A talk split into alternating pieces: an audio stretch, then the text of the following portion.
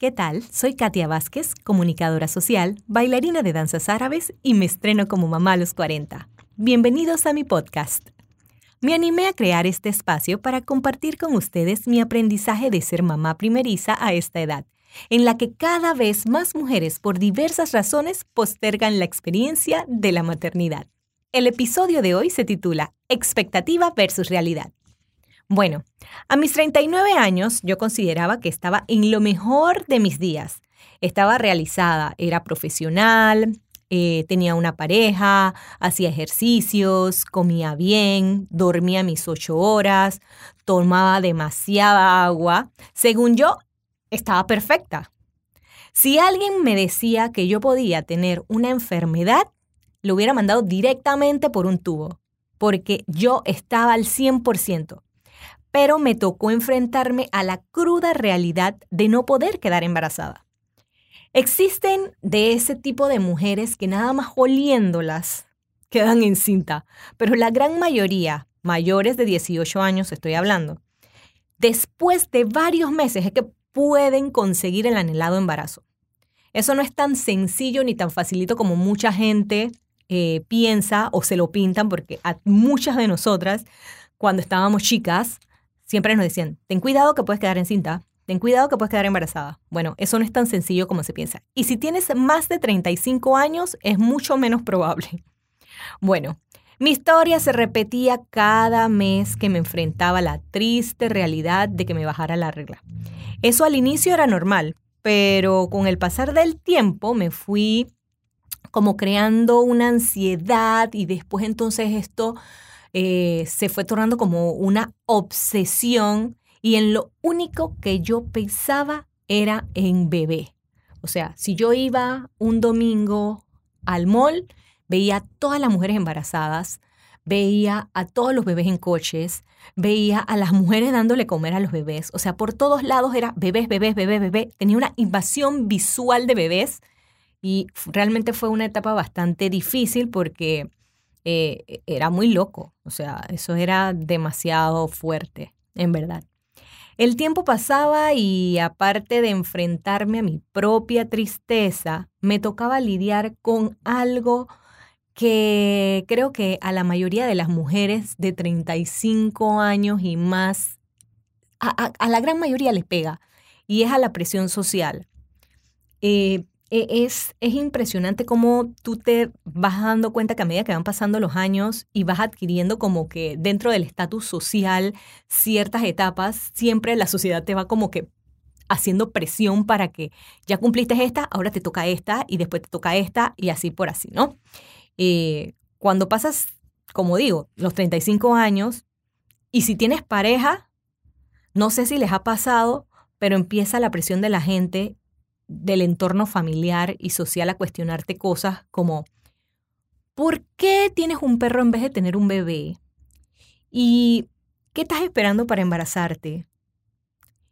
Y te vas a quedar sin hijos porque ya tienes más de 35. O sea, cuidado que te quedas vieja con gatos nada más. Entonces eso te hace como que, Estoy cansada que me estén pregunta que pregunta la misma cosa a la gente.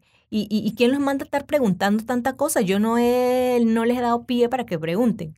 O existe este grupo de gente que eh, realmente yo les llamo orientadores, que son los que te dicen cosas como, no te preocupes, sabes que el otro año tú vas a conseguir ese bebé que tú tanto esperas. Tú no le has dicho nada, tú no has hablado con ellos de, ningún tema y porque tienes una pareja, esas personas suponen que tú estás buscando un bebé. Y está entonces esas otras personas que te ofrecen esa ayuda no solicitada, que puede ser espiritual o de consejo, para que tú logres el anhelado embarazo. La mayoría de esta gente asume que estás buscando ese consejo. Tú no se los has comentado a nadie y no tienes tampoco por qué hacerlo, pero la gente se hace la idea de que realmente tú necesitas esa, esa ayuda, ese apoyo moral, ese eh, consejito o el cuestionarte ciertas cosas como para que te ilumines y digas, hoy tienen razón, es verdad, tengo que ya enfocarme en esta nueva faceta. Bueno, el resultado de todas esas cosas, de toda esa presión social, es el que uno termina esquivando las reuniones familiares y los compromisos sociales solamente para evitar esas preguntas que no aceptas recibir y las cuales no tienes el deber de responder. Y que en mi caso en particular a mí me incomodaban y me daban demasiado coraje, porque uno no tiene por qué andar dando explicaciones de lo que haces o no con tu vida. Entonces, ¿qué hacía yo? Yo trataba más que nada de enfocarme en el trabajo o dando las clases de danza a mis alumnas. Y de esa manera trataba de drenar un poco la frustración y la impotencia que uno tiene por no poder tener el control de la situación. Siento que en aquel momento yo debía aprender a desprogramarme y que no todo lo podía tener organizado y bajo control, ah, bajo control pues. Mi enseñanza, la enseñanza que yo tenía en ese momento era simplemente dejar fluir las cosas. Si yo dejaba fluir, todo entonces caminaba como debía ser. Luego de aceptar que algo estaba ocurriendo y que por mí misma yo no podía hacer absolutamente nada, decidí hacer algo en lo que yo sí tenía injerencia, que era tener mente positiva y visitar de una vez a mi ginecólogo para enfrentar al monstruo de la infertilidad. Luego de altas y bajas, yo logré vencer a este monstruo y conseguí mi anhelado embarazo a los 41 años de edad. Hoy soy mamá a los 42 años y agradezco todo lo que tuve que pasar para tener a mi baby G conmigo.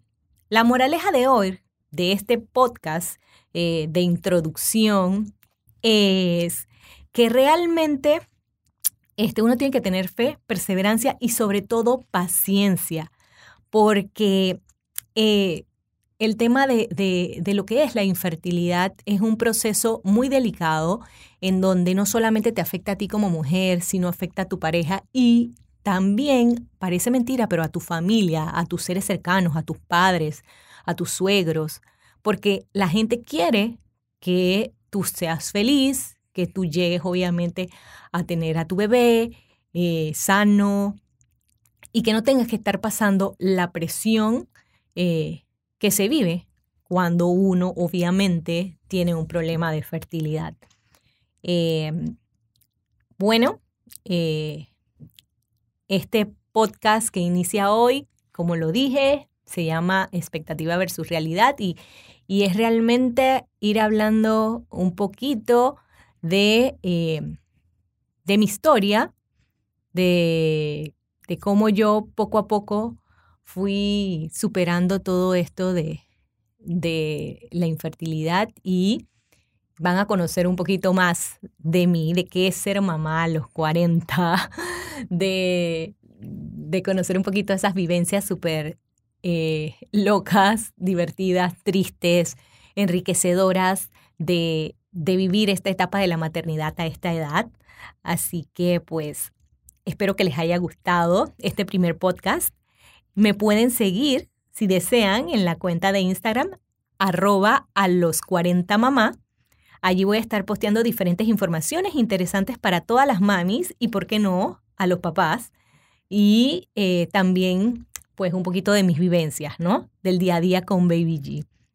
Así que nos vemos la próxima semana en donde estaremos tocando otro episodio y es la llegada del bebé y ahora qué hago. Nos vemos, eh, espero que terminen de pasar una buena semana y mucha suerte a todos. Bye.